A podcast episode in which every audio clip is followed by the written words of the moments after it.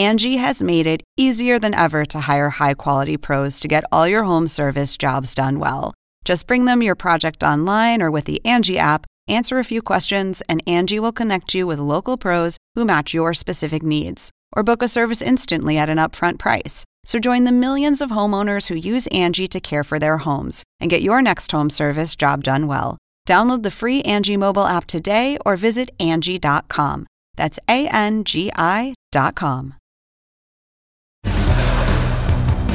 It's being called a quote, war with Mother Nature.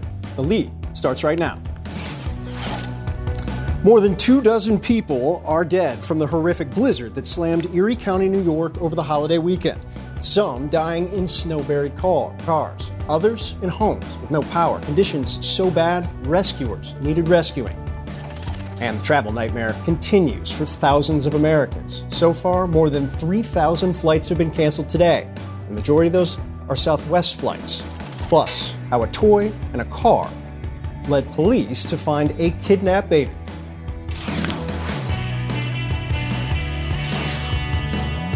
Welcome to the lead. I'm Phil Mattingly in today for Jake Tapper. We begin this hour with the rising death toll from the vicious winter weather across the country. At least 49 people across nine states have died from storms. At least 27 of those deaths are centered in Buffalo, New York, surrounding Erie County, which were hit with a blizzard with winds so fierce they reached hurricane strength. Rescuers had to be sent out to help other stranded rescue crews facing, quote, some of the worst conditions that any of us have ever seen.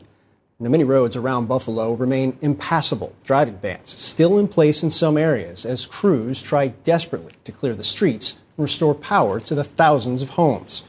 We begin our coverage today with CNN's Polo Sandoval in Buffalo as crews continue heartbreaking work recovering the bodies of those who didn't survive. This is the worst that we've had. In Buffalo, New York, it's being called the most devastating storm ever. We are in a war. This is a war with Mother Nature. And she has been hitting us with everything she has. In a region that's used to harsh winter weather, this is worse. We deal with snow all the time, but the conditions were different because with the gusts of wind, I could tell you firsthand, zero visibility. I couldn't see two feet in front of my vehicle. Up to 43 inches of snow, hurricane force winds, and hundreds of vehicles stuck. There's cars everywhere, everywhere, uh, pointing the wrong direction on roads. Buffalo's roads still impassable in most areas. It's just been crazy. I mean, a snowbank that's like taller than me on my front lawn. More than 500 rescues. Some people were trapped in cars for days before they were found by rescue workers. Going into homes, uh, going into vehicles, and in too many tragic times uh, finding people who did not survive the experience.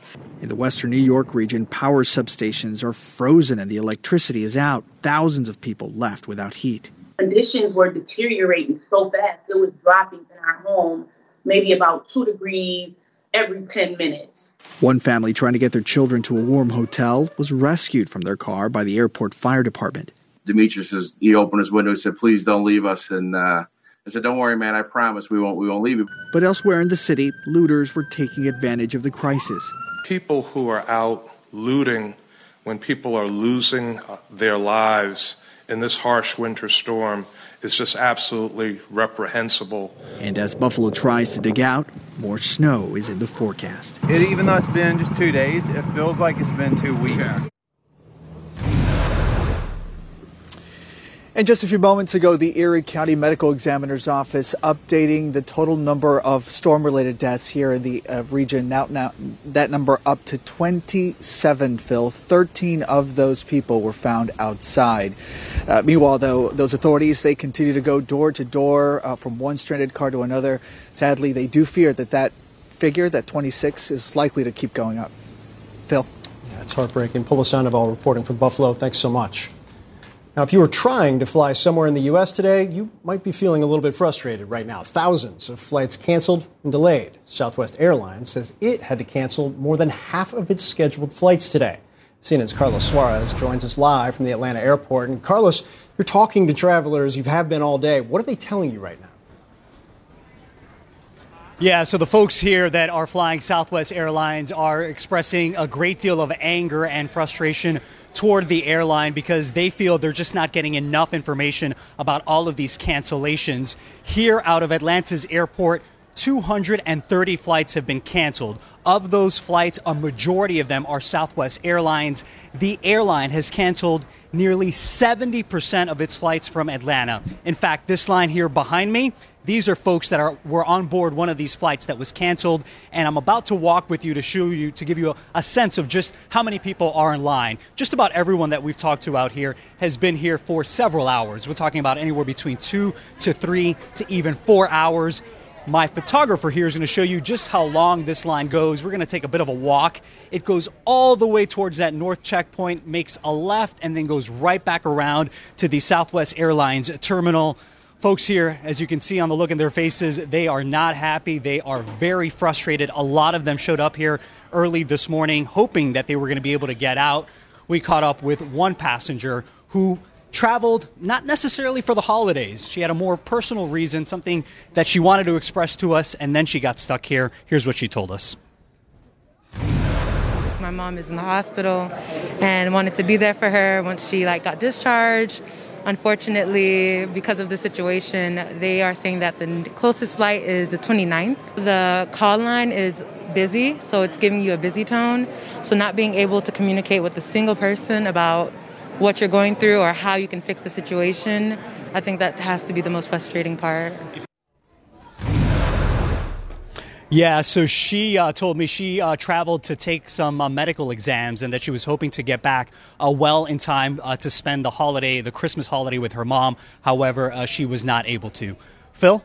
Yeah, Carlos, the one question I think everybody has, and I don't know that there's a good answer as that line kind of demonstrates, but what should someone do right now if their flight is impacted, if they're standing in a line like that?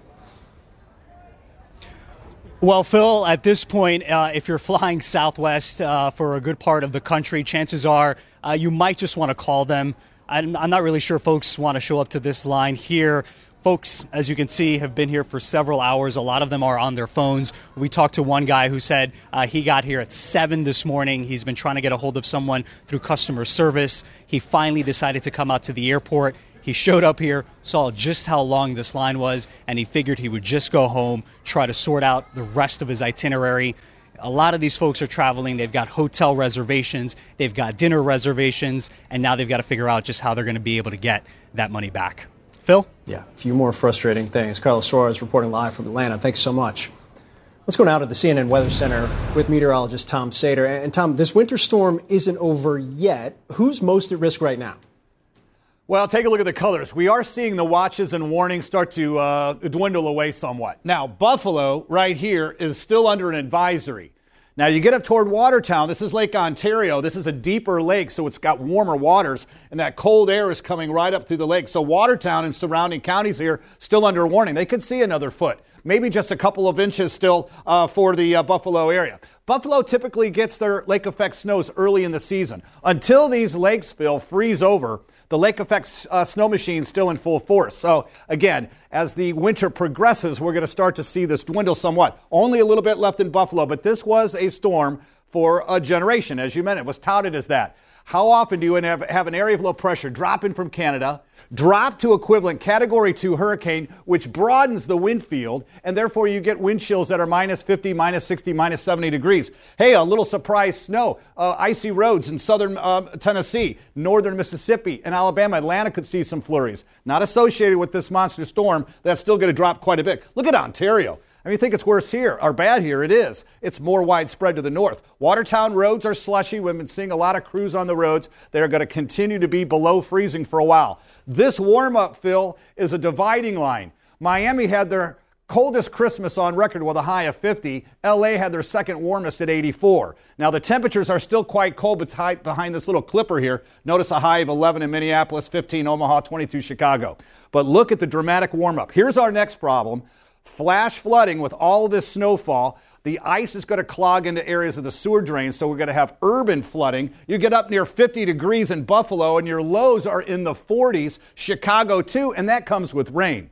So, again, just remember the warm up is coming. It's going to be a massive melt off, but if you're out there shoveling, remember the heart is beating faster to keep your body warmer. If you shovel a one car driveway with a foot of snow, it's equivalent to moving four tons. So easy does it. We're still going to most likely find, unfortunately, more victims in this crazy, crazy storm. No, it really is. When Buffalo's having problems with snow, that's when you know it's pretty real out there. Tom Sater in the CNN right. Weather Center, thanks so much. And coming up, as the January 6th committee releases more transcripts from witness interviews, we're learning how Donald Trump's former press secretary found out about the insurrection. Little tease here it involves a turkey sandwich. Then, growing concerns about the spread of the flu as thousands of people travel for the holidays.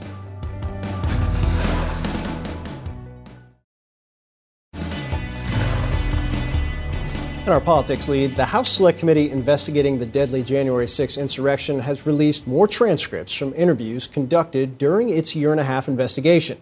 CNN's Sarah Murray reports the latest batch of documents reveals how a key member of the Trump White House responded upon hearing about the riot at the Capitol of the entire White House. Donald Trump's former White House press secretary. The violence we saw yesterday at our nation's capital was appalling. Didn't realize the full extent of the violence at the Capitol until she settled in to eat a turkey sandwich for lunch on January 6. Kayleigh McEnany telling the January 6 committee, I initially went back to my office to eat lunch, but I eventually turned up the volume on Fox News. McEnany saying she was still piecing together what was playing out at the Capitol, not merely sitting by as the attack unfolded. I in no way, shape, or form would eat a turkey sandwich if I thought the Capitol Hill was being sieged. How White House officials learned of rioters storming the Capitol on January 6th, just one of the details emerging as the House Select Committee releases new batches of transcripts from roughly a thousand witness interviews. The Select Committee intends to make public the bulk of its non sensitive records before the end of the year. A separate transcript revealing how the White House crafted a press release in December 2020 calling for the firing of anyone who accepted the election results.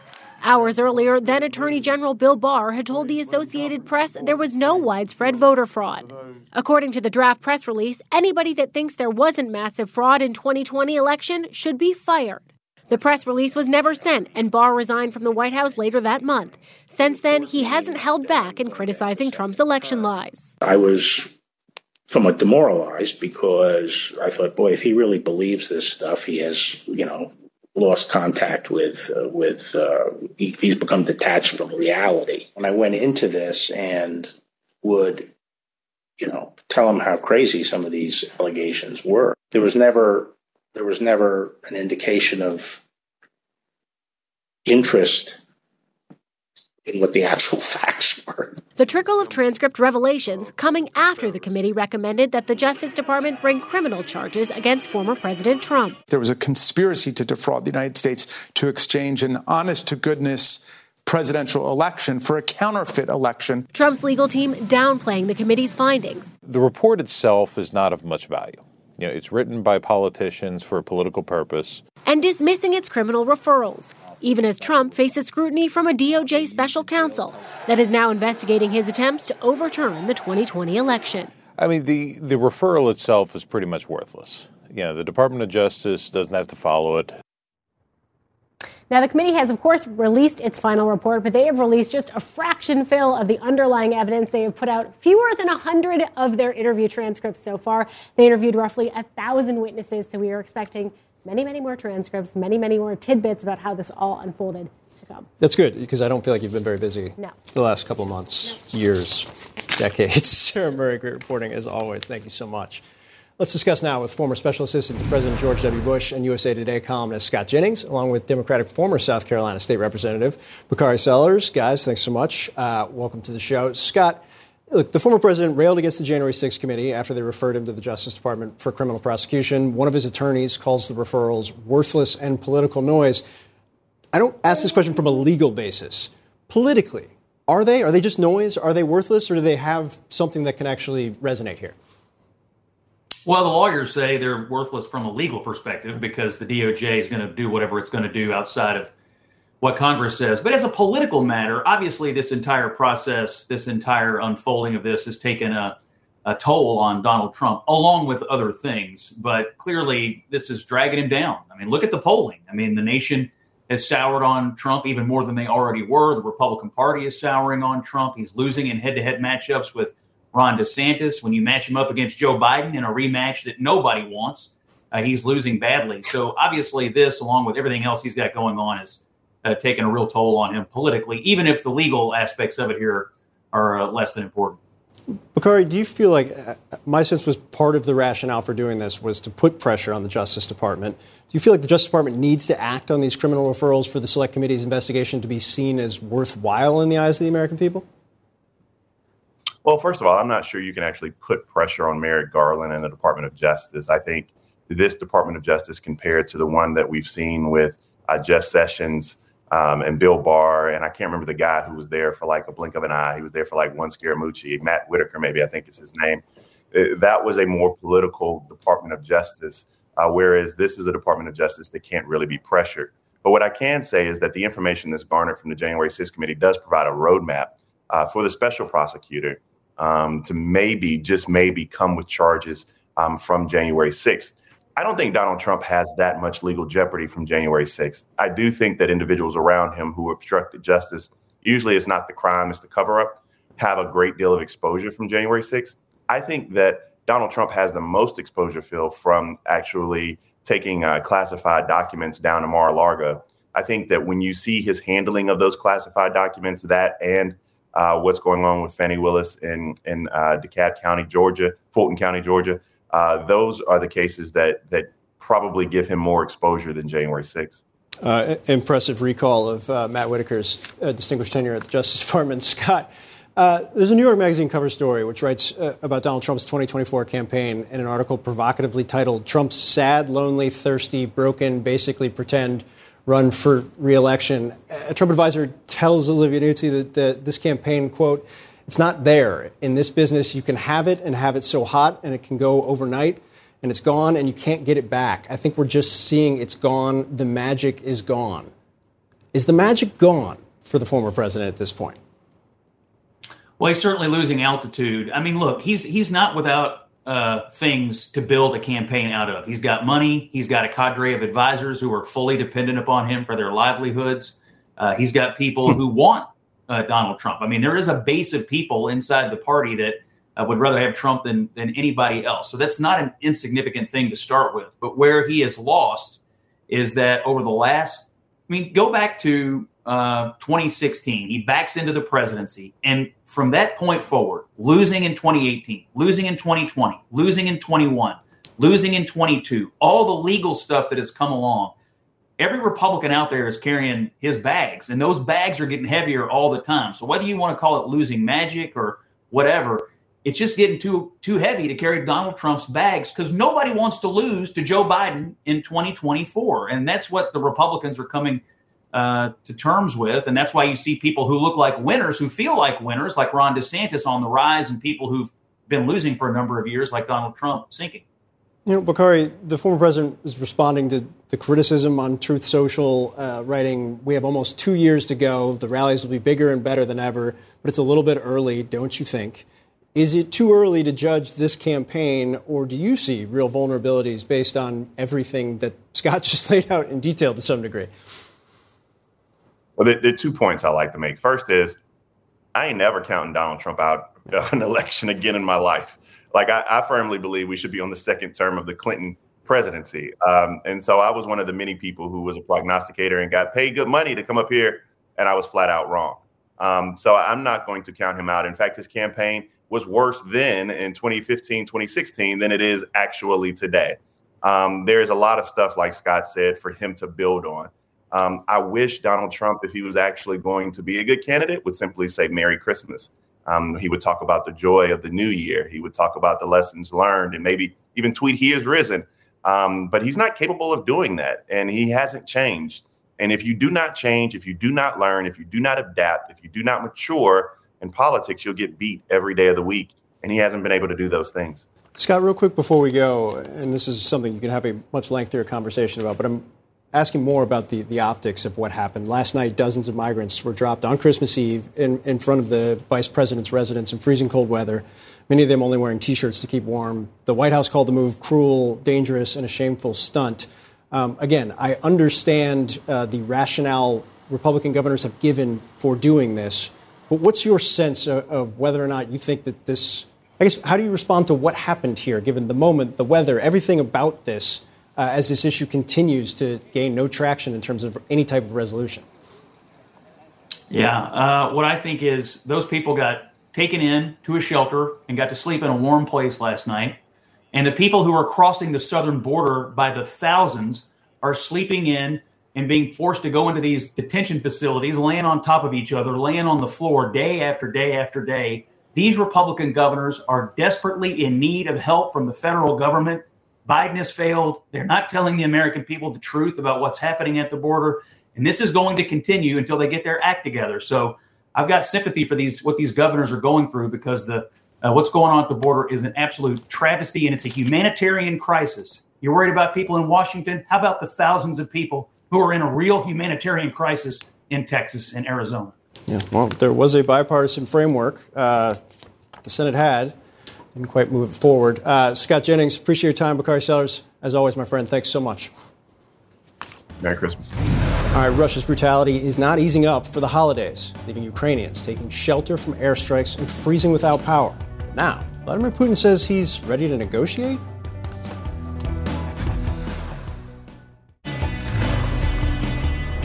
In our world lead today, power blackouts and fighting in Ukraine as Vladimir Putin's brutal war isn't taking a break for the holidays. CNN's Will Ripley is live in Kiev, and the Ukrainian capital, Will, is one of those areas experiencing blackouts. What are you seeing on the ground there? You know, they lit up a Christmas tree, which was a very symbolic and important step, uh, certainly for the people who live here to have some feeling of Christmas, even though we woke up to air raid sirens on Christmas Day. Uh, but the reality is, is that the Ukrainians are bracing themselves for a potential uh, Russian attack in the coming days. Uh, they're doing that partially because of this uh, Ukrainian drone attack, or at least purported Ukrainian drone attack deep inside Russian territory, uh, hitting the western port city of Engels, which is along the Volga River, about 500 miles southeast of Moscow. The Ukrainian Air Force is falling falling just short of claiming responsibility for this, uh, but they're certainly not denying it either. They're saying that this is a consequence of what Russia is doing. They have an expression, Phil. They say, uh, you know, be careful where you smoke because you might start a fire. In other words, what goes around comes around. That's the answer they give us every single time one of these drone attacks happens. It's also the same thing they said when they bombed uh, the Crimean Bridge, but never officially claimed responsibility for it. So these attacks deep inside Russia have the Ukrainians bracing themselves for potentially more catastrophic strikes on civilian infrastructure, and we know that millions of people are enduring blackouts, and it's the dead, dead of winter here. Yeah, well, one of the things as I've watched the, the commentary throughout the day when it comes to some of the stuff that President Vladimir Putin was saying earlier uh, about the possibility of negotiations. What's your sense whether or not that's taken seriously or as a viable option going forward uh, when you talk to Ukrainian officials? here in Kiev, it's certainly not taken seriously at all. Uh, in fact, uh, you know, one of the advisors for President Zelensky said that this is just you know Moscow not wanting negotiations, but not wanting to take responsibility. Uh, and so, by raising the possibility of peace talks, they can appeal to some NATO members like Germany that have a bit of war fatigue and are perhaps starting to pressure the French President Emmanuel Macron as well, potentially pressuring the Ukrainians to start talk, start thinking about maybe concessions. Because remember, Ukraine says there's no end to this war till they get back Crimea, which was taken by Russia illegally uh, uh, nearly nine years ago. And so um, they think that this is Russia trying to cause a divide between the U.S. and Ukraine and NATO. Uh, they also think that this is Putin trying to buy time to train his hundreds of thousands of conscripts, some of whom are assembling, uh, you know, to the northern border of Ukraine and Belarus, ready for potentially the Ukrainians are saying another ground invasion attempt uh, early next year. Yeah, no, no clear off ramp in the near term. That's certainly clear. CNN's Will Ripley in Kiev. Thanks so much, as always. In our national lead, border officials in Texas's El Paso region encounter between 15 and 1,600 migrants every day, despite dangerous below freezing temperatures.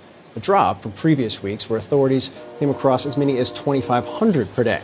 As CNN's Camila Bernal reports, many migrants spent the holiday on the street under blankets to combat the frigid temperatures. A dream come true in the form of a hula hoop. Toys their parents say they would not be able to afford in their native Venezuela. An opportunity for his children, says 30 year old Elvin Carrasquel, who left his country more than three months ago with his partner and four children. In November, they made it to the U.S. and turned themselves in to immigration authorities. Eh, they sent us back, he said. And because they're not legally married, the two got separated, and after about a week in a detention center, they ended up in two different cities in Mexico. Elvin's partner, Caroline, says she was told they were being sent back to Mexico because of Title 42, which allows border agents to immediately expel migrants, citing COVID 19 concerns. And this is what they say led them to an illegal crossing 20 days later. I wanted to cross legally, says Caroline, but as a family, they felt they had no other option. It's a desperation felt by many here, and as a result, they end up on the streets during a cold front in El Paso. The city accommodates those who have documentation, taking more than 400 people into the makeshift shelter in its convention center. Others ending up in Washington, D.C., outside of Vice President Kamala Harris's residence. The majority of them are planning to, you know, stay in DC or head up to New York. Since April, Texas Governor Greg Abbott has been busing migrants to northern states. These migrants were bused from Texas to DC on Christmas Eve, some wearing only a t shirt in 18 degree weather. For Elvin and Caroline, the final destination is Chicago. They say they want to apply for refugee status, find work, and provide for their four children. And many of these migrants here have a similar story. Many of them telling me that all they're waiting for is to get some money to get a bus ticket and go to their final destination. Right now, a peaceful protest happening. They're making posters. It says, returning is not an option. We need work. These are the kinds of things that they tell me in person that they want to stay in this country for the future of their children. And they say they want to do it legally, but the process just makes it very difficult. Phil? No question about that. Camila Bernal, great reporting in El Paso, Texas. Thanks so much. And still ahead, China abruptly lifts its strict COVID travel restrictions, but not everything is what it seems.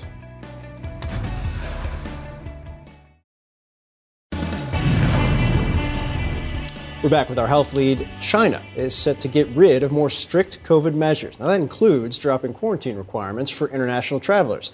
This is just the latest abrupt change made by China, all while the country is being hit with a wave of COVID infections and deaths.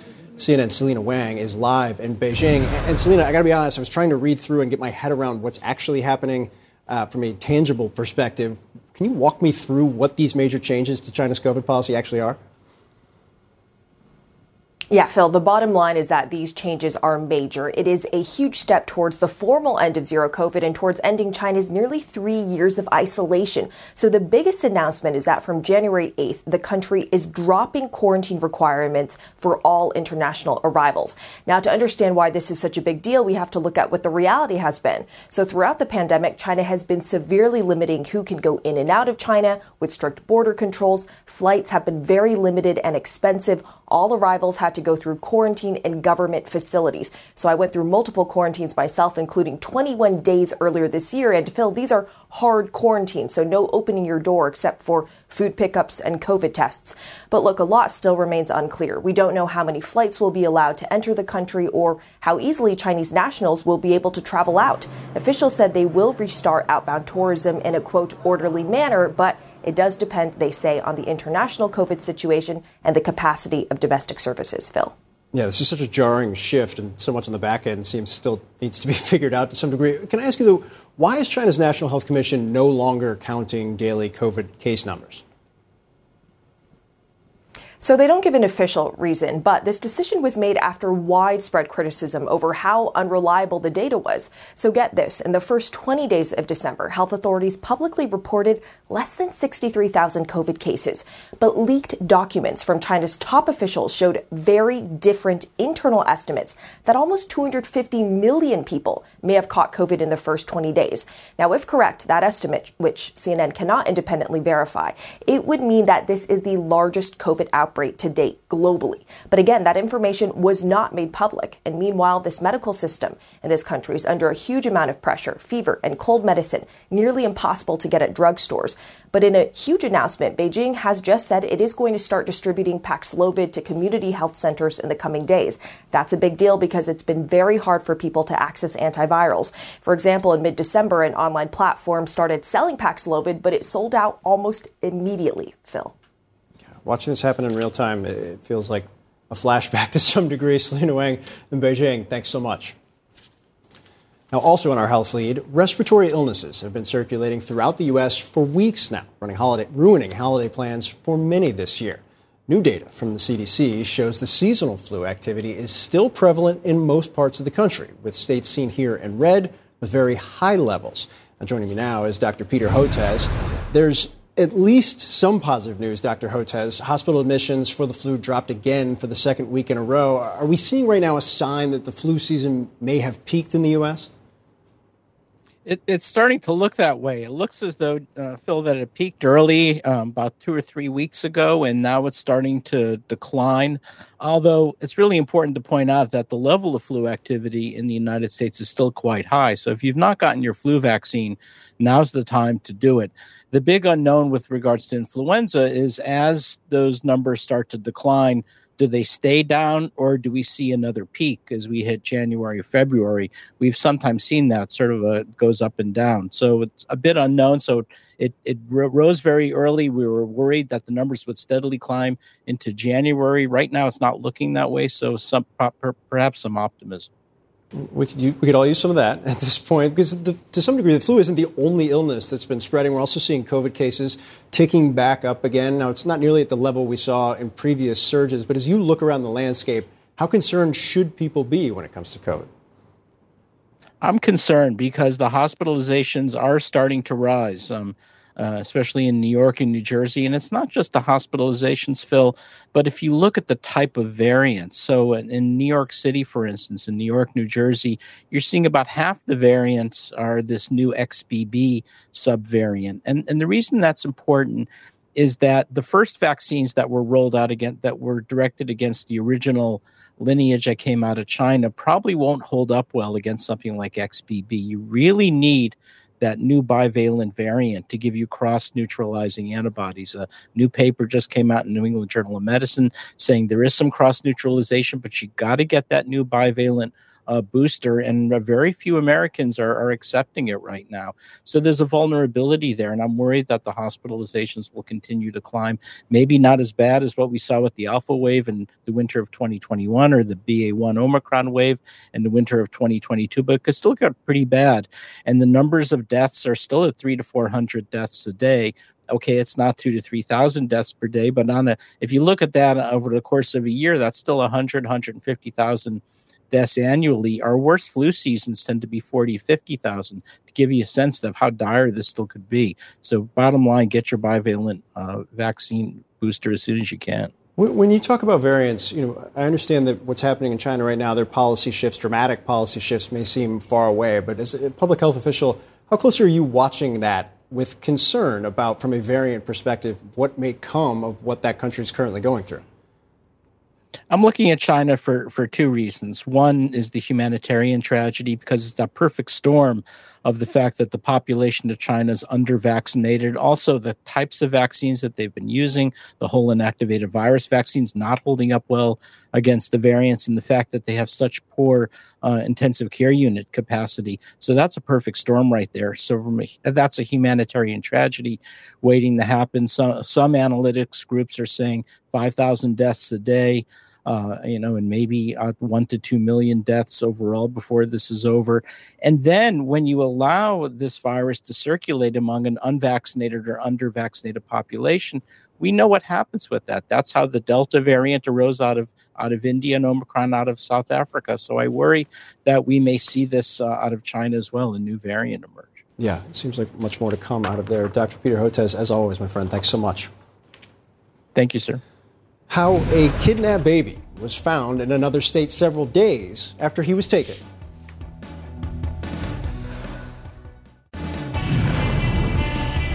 International lead cadets may be on their holiday break, but there is still significant work going on at West Point. The U.S. Military Academy now removing at least 13 Confederate references and symbols from its campus. The move is part of a broader effort by the Congressional Naming Commission. CNN's Oren Liebermann is live at the Pentagon and Oren, one of the items is a portrait of the Confederate General Robert E. Lee. What else is West Point actually removing, and what do we know about what they'll be replaced with? Quite a few references to General Robert E. Lee, the commanding officer of the Confederate military, on this list of 13 different items that will be replaced. So take a look at this. First, it's the portrait of Robert E. Lee in Confederate uniform. There's also a bust of General Lee that will be removed. There's also a bronze triptych, essentially a display at the main entrance to the Science Hall that shows an image of a hooded figure and it says Ku Klux Klan right below it. That too will be removed, and then there are some buildings, streets, locations that will also be renamed. This is all part of a process. The superintendent of the U.S. Military Academy, more commonly known as West Point, says this will be a multi phased approach. So this will take some time as they work through this. And there is a committee specifically there, the committee named the Memorialization History and Museum Committee, that will look at recommendations for what to replace the names with. Though that part hasn't been finally decided yet. But the school did note, the academy did note, I should say, that some of these that have to be renamed are class gifts. So they want to do this with a measure of respect in coordination with the class. As you point out, Phil, it's all part of the process that stems from the NDAA back in uh, late 2020 Congress passed this uh, with bipartisan support, overriding President, uh, former President Donald Trump's veto to institute this naming commission. The commission first looked at names of military facilities, for example, recommending the name of Fort Bragg be changed to Fort Liberty. Then it looked at the service academies, including West Point, as we're talking about here. And then it looked at a list of other items. It is West Point that's getting the attention now, as the superintendent says the renaming process at the school will begin in the coming days. Yeah, and a methodical process at that. Oren Liebermann at the Pentagon. Thanks so much. Also in our national lead, a family reunited after police located a missing five month old in a stolen car in Indianapolis. The ordeal began a week ago and nearly 200 miles away in Columbus, Ohio, when someone stole a car the baby and his twin brother were riding in. CNN's Jean Casarez joins us. And Jean, tell us more about what actually happened here. You know, I think the best way to do this, because it is an amazing story, is to really go by the timeline. It was December 19th, just as you said. The mother was a delivery driver for DoorDash. She went to go get the food. She came back to the car. There was no car, and there were no babies in the car. And she had five month old twins. So obviously, the police got a hold of that the very next morning, December 20th, early morning hours. One of the babies, Kyair Thomas, was found at the side of the road at the International Dayton Airport, about 70 miles away. Well, where is the other baby, which is uh, Kason Thomas? Separate and distinct from that, on the 20th of December, there was a woman in Indianapolis, and this is according to the Indianapolis Star. She met a woman. She had interactions with the woman. She drove the woman in her car. She got the woman's phone number. She goes home, and this is Cheyenne Dayton, goes home. She sees it all over the news about these two babies abducted 175 miles away. She gets her cousin. She says, I talked to the woman today. They arranged that they would meet the woman, have the police move in, and arrest her. That happened. But there was still a question where's the other baby? So the cousins decided they were going to go from bus stop to bus stop because the kidnapping suspect, Nalah Jackson, had actually left a bus map in the car. They didn't find the car, but had to go eat after that. And there they see the car, the description of the car, and inside the car, according to the Indianapolis Star, they said was the baby and the baby was alive. They contacted police in the pizza restaurant, came out, and the police got the baby. The baby was safe, secure, and healthy. Uh, it's you couldn't write a script like this and, and nobody would believe it. The, the, circumstances around the officers finding this baby are completely remarkable, right? I want you to listen to the Indianapolis Police Department detectives. Listen. It was time for us to kind of decompress because we were disappointed that we could not find him. And then uh, God opened up the heavens to us and almost took him and put him right in our hands. We're surprised at. Um, how well he responded considering what he the ordeal that he had been through. Nalah Jackson is charged with two counts of first degree kidnapping. She will be extradited from Indianapolis, Indiana to Ohio. Grateful for the parents. Jean Casarez, thanks so much. Our coverage continues with the one and only Wolf Blitzer in the Situation Room. Erie County first responders are still in life saving mode after that deadly blizzard hammers the area. The Buffalo Police Commission joins next. I'm Dr. Sanjay Gupta, host of the Chasing Life podcast. In honor of our 10th season, we want to hear from you. Leave us a message at 470 396 0832 and tell us how you chase life. It could be used on an upcoming episode.